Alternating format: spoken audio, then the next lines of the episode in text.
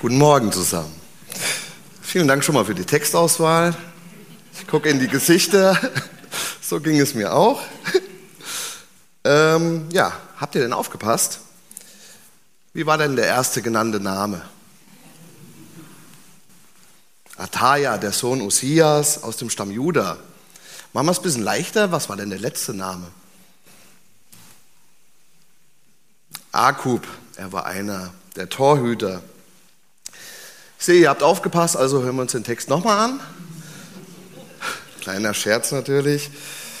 Ja, ich habe mich die Tage noch mit zwei Freunden unterhalten und wenn man hier auf der Kanzel steht, dann sagt man eher Brüder im Herrn. Äh, einmal war Mario da äh, auf der Arbeit. Wir sprachen so auch über die Predigt oder die letzte Predigt von äh, Herrn Henseling und die Ältestenwahl. Leider konnte ich nicht da sein. Wir waren da auf einer Taufe, tauschten uns da aus und ja, und hier auch nur mal der Hinweis, ähm, falls ihr eine Predigt verpasst, die gibt es auf unserer Homepage zum Nachhören. Das habe ich nämlich auch getan. Das ist ganz gut. Ja, und so kamen wir auf das Thema der nächsten Wortbetrachtung. Und ähm, ja, Mario fragte mich dann so, hast du dir mal den nächsten Text angeschaut? Ähm, das ist ein ganz schön harter Text, was will man denn dazu sagen? Ich entgegnete nur, ich weiß. Mit Benny kam ich die Tage noch ins Gespräch, Benny Herbert. Er ermunterte mich, er hatte schließlich den Text aus Nehemiah Kapitel 7, da geht es um die Volkszählung, wo es ja auch nur fast um Namen geht. Benny sagte, das wird, vertraue. Der Herr vergibt mir, äh, in manchen Situationen bin ich auch ein kleingläubiger Mensch, aber vielleicht wird es ja. Es gibt eigentlich nur Namen in diesem Text. Was soll ich also dazu schwer weitergeben? Das habe ich mich auch wirklich gefragt und das recht lange. Eigentlich gibt es sonst immer so in den Texten so einen Schlüsselvers, damit kann man was anfangen, so eine Botschaft, aber hier gibt es nur Namen. Ich könnte euch jetzt Namenserklärungen geben, aber ich glaube, das würde uns nicht sehr viel bringen. Machen wir heute mal was anderes. Und dazu benötige ich jetzt erstmal eure Hilfe. Wir machen mal eine Umfrage und ich bitte einfach um Handzeichen. Wer von euch, der heute hier ist, wohnt in Steinbach? Okay, die meisten. Wer von euch ist woanders aufgewachsen und wohnt mittlerweile in Steinbach? Ja, auch noch ein paar. Wer von euch ist in Steinbach aufgewachsen, war auf Irrwegen und, ist zwischen, und hat zwischenzeitlich woanders gewohnt und ist dann wieder in das gelobte Dorf zurückgekommen? Wer von euch hat denn schon immer in Steinbach gewohnt? Ja, auch noch einige. Sehr schön. Ja, super, vielen Dank für eure Beteiligung. Interessant, das zu sehen. Ich schaue auf die Uhr, hat noch mal fünf Minuten gebracht. Aber kommen wir nun zum Text. Lasst uns doch mal schauen, was in den Kapiteln vorher passiert ist. In den Kapiteln 1 bis 6 erfahren wir von der Vision Nehemias. Die Stadtmauern werden wieder aufgebaut, der heilige Tempel wurde ja bereits aufgebaut. Und nun sollte die Stadtmauer halt mit Nehemias Vision folgen. Natürlich mit vielen Herausforderungen. In Kapitel 7, habe ich eben schon erwähnt, findet eine Volkszählung statt. In Kapitel 8 hören wir von einer Erweckung im Volk. Und im neunten Kapitel tut das Volk Buße. Und in Kapitel 10 wird praktisch der Bund mit Gott und dem Volk erneuert. Aber warum wurde dieses in Anführungsstrichen nur beiläufige Kapitel 11 erfasst? Dazu gleich mehr. Wenn wir uns die Geschichte der Israeliten anschauen und genauer gesagt der Stadt Jerusalem, die haben ja ganz schön was hinter sich. Damals vom Pharao versklavt und als günstige Arbeitskräfte nach Ägypten entführt. Es befanden sich circa eine Million in ägyptischer Gefangenschaft. Sie wurden befreit und kehrten zurück in das gelobte Land. Nach einer längeren Zeit und einer ruhigeren Epoche, wo auch sehr viel passiert ist, folgte erneut die Zerstörung Jerusalems und die damit verbundene babylonische Gefangenschaft mit ca. 60.000 Israeliten. Nach 50 Jahren, also ca. 538 vor Christus, kehren die ersten Gefangenen zurück. Sie beginnen mit dem Aufbau des heiligen Tempels, bevor durch Nehemias Vision die Stadtmauer circa, man geht davon aus, 445 vor Christus endlich wieder aufgebaut wird. Und nun stehen wir genau an diesem Punkt. Nun, Jerusalem ist noch nicht ganz fertiggestellt, der Tempel steht, die Stadtmauer steht, aber trotzdem wohnen sehr wenige Leute in Jerusalem. Da nun mal noch ein Bild, wie Jerusalem da aussah mit den Stadtmauern, mit den einzelnen Toren, da haben wir auch viel drüber gehört. Die Zahl der Juden, die aus der Gefangenschaft heimgekehrt waren, war viel geringer als die Einwohnerzahl Jerusalem zur Zeit der Könige. Da die Mauern auf den ursprünglichen Fundamenten wieder aufgebaut wurden, war die Stadt offenbar nur spärlich besiedelt. Gehen wir nochmal den Text durch, den wir eben gehört haben, aber kurz. Nehemiah bat darum, dass ein Zehntel der Einwohner aus dem Umland, also um Jerusalem herum, äh, in die Stadt ziehen möge, damit nicht große Teile Jerusalems leer stehen. Doch offenbar erklärten sich nur wenige dazu bereit, und Nehemia beschloss, das Los entscheiden zu lassen, wer von den übrigen Einwohnern umziehen musste.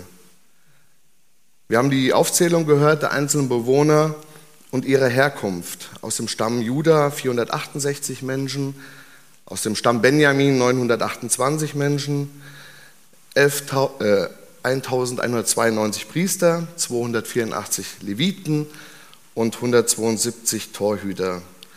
Es waren also circa nur 3044 Menschen in Jerusalem. Kleiner Fakt dazu, die Gemeinde, so lesen wir in Kapitel 7, Vers 66, umfasste circa 42.360 Männer. Frauen und Kinder werden hier leider nicht erwähnt, aber 7.337 Sklaven und Dienerinnen und 245 Sänger und Sängerinnen, also ein Vielfaches von dem. Judah und Benjamin, das nur zur Erklärung, oder die Stämme Judah und Benjamin waren von Gott auserwählt, für Gottes Reich übrig gebliebene Stämme. In diesem Sinne war, waren sie die übrig gebliebene oder der übrig gebliebene Same, wie Jesaja in seinem Buch spricht. Auch wenn nur der zehnte Teil darin bleibt, so wird es abermals verheert werden. Doch wie bei einer Eiche und Linde, von denen beim Fällen noch ein Stumpf bleibt, ein heiliger Same wird solcher stumpf sein, das dürfen wir in Jesaja lesen. Sie waren dazu auserwählt, Gottes Volk und Gottes Reich wiederherzustellen. In den Versen 10 bis 18 finden wir die Namen der Priester und Leviten und ihre Aufgaben. Als Gottes Haus sollte der Tempel das Zentrum der heiligen Stadt Jerusalem und das Zentrum des Glaubenslebens der Israeliten sein. Die Priester und Leviten waren die Verwalter des Hauses Gottes, die Gott ihr ganzes Leben weihten und im Hause Gottes ihren Dienst vollzeitig leisteten. Sie waren die geistlichen Leiter in der heiligen Stadt und Gottes Mitarbeiter für die Wiederbelebung Jerusalems und den Wiederaufbau ihres Landes als Königreich von Priestern. Sehen wir uns die Verse 20 bis 36 an. In diesen finden wir die Ortsangaben, wo die Israeliten drumherum lebten. Und ab Kapitel 12, ähm, die Verse 1 bis 26, lesen wir, wer welches Amt inne hatte und welche Familie in Jerusalem verantwortlich war. Lange Text, ganz kurz zusammengefasst, den wir gerade eben gehört haben. Nun kamen bei mir folgende Fragen und Punkte auf, die ich kurz mit euch behandeln möchte. Warum ist es so wichtig, wer in Jerusalem wohnte? Und welche Bedeutung hatte es, damals in Jerusalem zu wohnen? Wisst ihr, Jerusalem sollte das Zentrum für die geistliche Wiederherstellung des ganzen Landes sein. Aber in Jerusalem wohnten damals zu wenig Leute. In der Stadt gab es noch sehr, sehr, sehr viele Baustellen und auch Gefahren. Von den umliegenden Feinden attackiert zu werden, dort zu wohnen, war auch nicht besonders attraktiv. Und Nehemia, den wir ja hier komplett in seinem Buch behandeln, und er nahm eine Wiederherstellungsstrategie, damit Jerusalem als Hauptstadt voll funktionstüchtig sein konnte und die Wiederherstellung des ganzen Landes vorbereitet werden konnte. Die Bewohner und die nachfolgenden Generationen Jerusalems sollten die Hauptperson der Geschichte Gottes werden. Wir lesen von einem Losverfahren. Generell ist es ja was Schönes, wo man was gewinnen kann. Wir kennen das von der Lotterie, da winken hohe Gewinne, die Chancen sind sehr gering. Aber hier war es anders. Es bedeutete, alles, was man sich aufgebaut hatte, und die Generation davor kam aus einer Gefangenschaft, wieder hinter sich zu lassen, neu zu beginnen, ein neues Haus zu bauen, eine neue Heimat in Jerusalem zu gestalten, neue Nachbarn, neue Leute, die man nicht kannte. Und eine Infrastruktur war ja auch noch nicht wirklich da. Würdet ihr einfach alles aufgeben wollen? Aus eurem Haus ausziehen, neu anfangen? Ich denke, ich nicht. Dazu bin ich vielleicht zu bequem. Und zumal die Leute damals ja wirklich die Tragweite nicht wirklich erkennen konnten, was aus dem Volk entsteht. Wir können es nachvollziehen. Heute. Interessant fand ich, in Vers 2 ist von Menschen die Rede, die freiwillig in die Stadt ziehen wollten. Warum wollten sie in Jerusalem einziehen? Obwohl es für sie viel Arbeit, viel Hingabe und viele Gefahren bedeutete. Ich denke, ihre Freiwilligkeit kam daher, dass sie Nehemias Vision für sein Volk als ihre eigene Vision angenommen hatten. Interessant fand ich hier, wie das übrige Volk Jerusalems reagierte. Sehen wir uns Vers 2 an. Und das Volk lobte, segnete alle, die sich freiwillig in Jerusalem niederließen. Es könnte echt sein, dass viele gedacht haben, Gott sei Dank, dass es mich nicht erwischt hat, in diese Stadt zu ziehen und diese schwierige, schmutzige, unangenehme und gefährliche Arbeit dort zu tun. Aber bei denen war es anders. Keiner dachte es so, sondern das ganze Volk segnete alle, die sich freiwillig meldeten und in Jerusalem wohnen wollten. Sie unterstützten alle mit ihrem Gebet und mit Material, obwohl sie selbst dazu nicht auserwählt waren. So durften sie die wahre Einheit als Gottes Volk bilden und von Gott gesegnet werden. Beziehen wir das mal auf uns. Obwohl wir nicht alle direkt daran teilnehmen, um bei Pro Diakonia mit helfenden Händen zu dienen, den Gottesdienst vorzubereiten, vorzubereiten, zu predigen, die Sonntagsschule mit schönen Geschichten zu gestalten oder den Gebetsabend. So sollen wir doch nicht gleichgültig sein, sondern die dafür verantwortlichen Mitarbeiter von ganzem Herzen ermutigen und sie mit unserem Gebet und der praktischen Hilfe vielleicht unterstützen. Mal ein Beispiel dazu. Ist es euch schon mal in den Sinn gekommen, für den Prediger der nächsten Woche zu beten, mir nicht, weil ich denke oft, der macht das schon.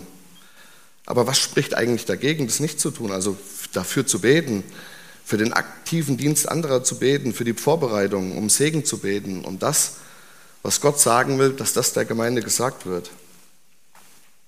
Ein nächster Punkt. Warum schrieb Nehemiah in diesem Kapitel nicht nur über die Wiederbesiedlung Jerusalems, sondern auch über alle Landbewohner in den anderen Orten.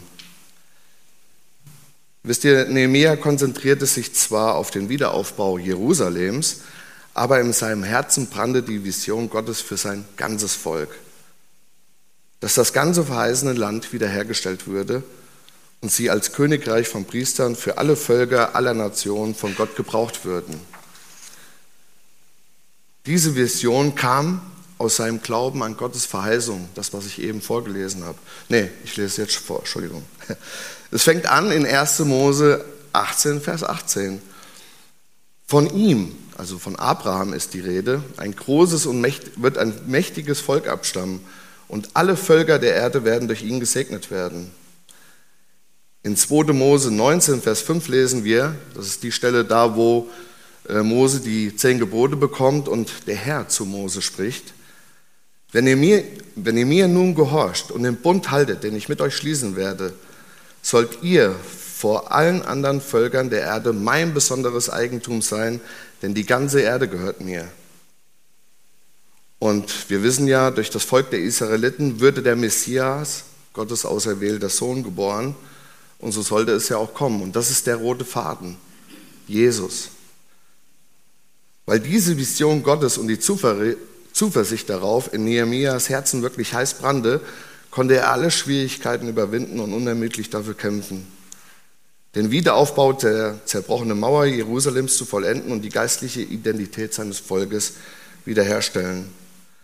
Mit dieser Vision Gottes half er auch seinem Volk, ihren Horizont zu erweitern und das ganze Land zu erobern.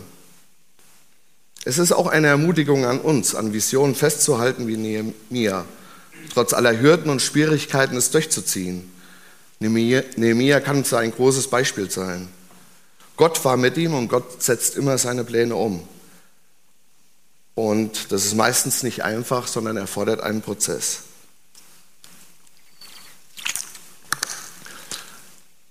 So, ich komme auf den Anfang zurück, meine Umfrage, und da schließt sich dann auch wieder der Kreis. Ist euch eigentlich bewusst, dass wir jetzt Geschichte schreiben? Wir gestalten die Zukunft mit unseren Entscheidungen. Unsere Kinder werden ernten, was wir sehen. Ähnlich wie es dort beschrieben ist. Die Menschen wussten nicht, was sie, welche Tragweite das haben wird. Und wenn ich uns so angucke, die Eltern unter uns haben nicht viel falsch gemacht. Die Gemeinde steht gut da. Ich sage nicht, dass alles gut und perfekt und richtig gemacht worden ist, aber es ist nicht viel falsch gemacht worden. Hansis Geschichtsbuch Gelebte Gemeinschaft oder Sue Warrett Freuer, ja, da kann man die Sachen nachlesen. Wer war hier? Wer hat Steinbach geprägt? Wie hat sich Steinbach entwickelt? Und lieber Hansi, du hast nichts anderes gemacht, als wir heute in der Bibel lesen durften. Und das ist eine wichtige und gute Arbeit. Danke nochmal dafür. Denn wir sind mit dafür verantwortlich, wo die Gemeinde steht. Sagen wir mal in 30 Jahren. Gott sei Dank, und das meine ich ehrlich, sind wir gesegnet mit zahlreichen Kindern. Dafür dürfen, müssen wir dankbar sein. Wenn ich in manchen anderen Gemeinden bin, da ist es eher die Ausnahme. Denn Kinder sind unsere Zukunft. Und ist es uns ein Anliegen, auch junge Menschen nach Steinbach zu bringen? Suche ich den Kontakt zu Menschen, welche im Dorf wohnen, die aber keinen Anschluss haben? Wir als Gemeinde sind ähnlich dem Jerusalem von damals. Wir sind die Generation, die Geschichte schreibt, die Zukunft prägt. So wie in Jerusalem die Leute einzogen, wovon wir hier lesen, die hatten keine Ahnung von dieser Riesenbedeutung und diese Tragweite, die sie hatten. Wir wissen, was nicht kommt und was noch vor uns liegt und welchen Plan der Herr mit uns hat, aber wir gestalten die Zukunft. Welche Vision haben wir als Gemeinde für unser Dorf? Und für uns. Nehemia folgte seiner Vision, seiner Aufgabe, welche ihm von Gott gezeigt wurde durch die Bibel. Und daher ist es auch umso wichtiger, auch genau für die anstehende Ältestenwahl zu beten. Die Ältesten sind nämlich neben dem Pastor die Hirten der Gemeinde und geben unter anderem den Weg vor. Und zum Schluss möchte ich uns nur noch einen Satz mitgeben, der mir wichtig geworden ist. Denn für den treuen Diener ist nicht der Schauplatz des Dienstes, sondern der Wille des Herrn maßgebend. Ich wiederhole nochmal, denn für den treuen Diener ist nicht der Schauplatz des Dienstes, sondern der Wille des Herrn maßgebend. Amen. Wer sich gerne dem Text noch anschließen möchte, darf das tun, hat jetzt dazu die Gelegenheit. Ansonsten übernimmt Andi den Übergang zum Abendmahl.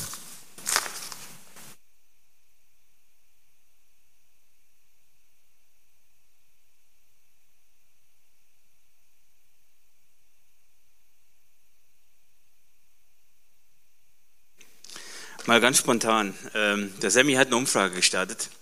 Ich will die Umfrage mal erweitern. Wer von euch hat schon mal Ahnenforschung betrieben? Das ist aber jetzt wenig, hätte ich gedacht, hä? oder? Hat nicht jeder schon mal geguckt, hier, wo komme ich denn her? Ich kann euch berichten, ich habe irgendwann mal festgestellt, dass von beiden Seiten, also väterlicherseits und mütterlicherseits, sich die Spuren der Ahnenforschung ins Siegerland bewegen. Spätestens da habe ich mit der Forschung aufgehört. Es hat mir Angst gemacht, ja. Ähm, weil ich doch dachte, naja, mein Vater, der ist ja aus dem Hinterland, der ist ja von Bad Endbach, wieso ist denn da drei Generationen, wie komme ich denn da wieder ins Siegerland? Aber tatsächlich kommt man dahin, äh, ja, und dann habe ich aufgehört. Ähm, aber wenn wir so, so, einen Text angucken, der hat, ja, der hat ja auch ein praktisches Beispiel, habe ich eben auch gedacht. Ich weiß nicht, wer an der Schlaflosigkeit leidet. Wer diesen Text zweimal hört, sich dann noch das Geschlechtsregister aus dem Neuen Testament anguckt und dann nicht einschläft, der hat was falsch gemacht. Ihr braucht keine Tabletten mehr, hört euch die Bibel an, ganz praktisch. Aber jetzt Spaß beiseite. Drei kurze Punkte mal zum Nachdenken. Das eine ist, warum ist denn diese Aufzeichnung wichtig? Sammy hat es ja schon angedeutet. Also eigentlich ein Text, wo man sagen kann, was kann ich damit anfangen? Warum? Aber ein wichtiger Punkt aus meiner Sicht ist, hier geht es wieder zurück zum Ursprung. Ja, Sammy hat es ja beschrieben, Volk Israel war Gottes auserwähltes Volk, war weg, war wieder da. Kurzversion. Ja, und jetzt muss wieder alles neu aufgebaut werden. Und die müssen sich wieder erinnern. Wenn ihr 70 Jahre nicht in Steinbach gelebt habt, wie es der Sammy eben gesagt hat, und kommt wieder zurück, ihr werdet euch wundern. Das ist nicht mehr wie früher. Das ist anders. Ja, und hier geht's jetzt wieder zurück auf das, was Gott seinem Volk damals mitgegeben hat. Und deswegen auch die Namen. Einen habe ich mir doch gemerkt, der war in der Mitte, sonst hätte ich mich gemeldet. Das war nämlich Matanja. So, und dieser Matanja geht zurück auf Asaf. Ja, und warum steht das da? Weil Asaf der mit den meisten Psalmen ist, glaube ich, oder nach David. Ja, und der Asaf, das waren die Sänger. Also auch in dem neuen Tempel konnte nicht jeder sagen, ich singe mal, sondern das waren bestimmte Leute und die mussten zurück aus, auf Asaf. Und auch die Leviten, die mussten zurück auf Mose, auf Aaron. Da konnte nicht einfach jeder sagen, ich mache jetzt mal Dienst im Tempel. Das war so nicht. Also Gott zeigt hier dem Volk, was er zurückführt, es geht wieder auf Anfang. Es geht wieder dahin zurück, wo ich euch mal das gesagt habe, wie ihr Dienst machen sollt. Wie ich euch gesagt habe, wer sich um was kümmern sollt. Das geht mit den Leviten weiter, das geht mit den Torwächtern weiter. Also, das hat ja auch bald Torhüter gesagt. Also, keiner, der einen Ball hält, sondern der die Tore auf und zu macht. Das geht zurück auf Anfang. Erster Punkt. Zweiter Punkt. Reden wir hier vom ganzen Volk Israel, was der Herr zurückführt?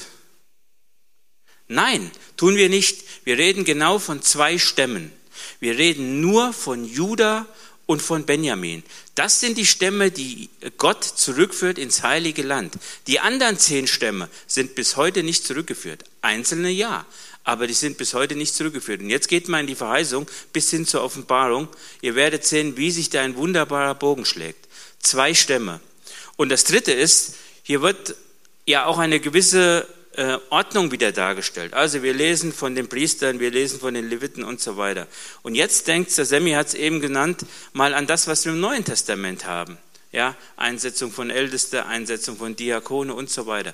Eine wunderschöne Brücke, wie ich finde. Und deswegen ist es auch manchmal doch interessant, einen Text mit vielen, vielen Namen zu lesen äh, und sich mal damit zu beschäftigen. Da kommen manchmal doch interessante Dinge raus.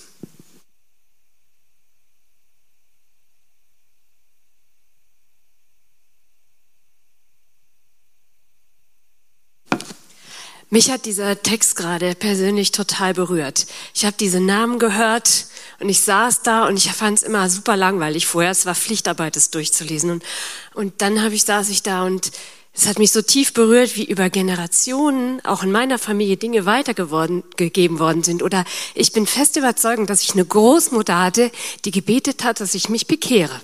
Zu der Zeit, wo ich noch nicht gelebt habe. Und wenn ich, dann habe ich weitergedacht, was heißt denn das für uns hier in der Gemeinde? Wenn ich so denke, zum Beispiel unsere Ältesten. Wer von euren Vätern waren schon Älteste? Andi, bei dir weiß ich's. Thomas, glaube ich, wo bist du? Jochen, bei dir auch? Jochen nickt. Bei dir weiß ich's auch. Bei Dirk weiß ich's nicht. Aber das macht nichts. Irgendwann ist das erste Mal dran. Und hier haben wir verschiedene Generationen sitzen und ich hatte so berührt, wie gegenwärtig Gott ist und wie er uns über die Generationen führt. Und wenn ich jetzt mal Jochen sagen würde, Jochen ältester, Dieter war schon ältester, und dann würden wir sagen, und seine Tochter Marie-Therese war im Lobpreis der Gemeinde. Und so können wir das fast für alle Familien hier sagen, wer im Dienst der Gemeinde war. Und die kommenden Generationen, wie du das gesagt hast, Samuel. Und plötzlich ist dieser Namenaufzähltext für mich was ganz Besonderes geworden.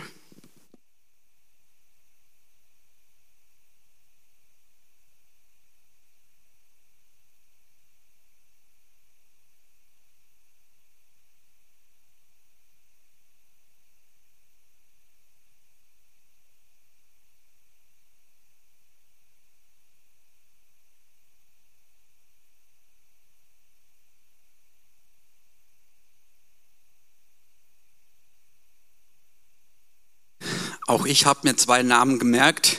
Der eine heißt immer Hunger, also immer stand drin, Hunger nett. Der zweite hieß Eber Amok. Der junge Mann war, glaube ich, fürs Leben bestraft aus heutiger Sicht. Eber Amok. Was ich so gedacht habe, als ich diesen Text so gehört habe heute Morgen auf mich habe wirken lassen, wenn man das so sieht und mal hört und die Namen mal schön ausgesprochen werden und das, äh, das ist schon etwas, ist auch eine Gabe, so etwas vorlesen zu können. Da habe ich so gedacht, da gab es so zwei Stellen, da hieß es, da wurde vom Lobgesang geredet und von den Lobliedern geredet. Und da habe ich immer, habe ich gerade so gedacht, ja, das ist immer so ein heißes Eisen, Lieder und, und Singen in der Gemeinde.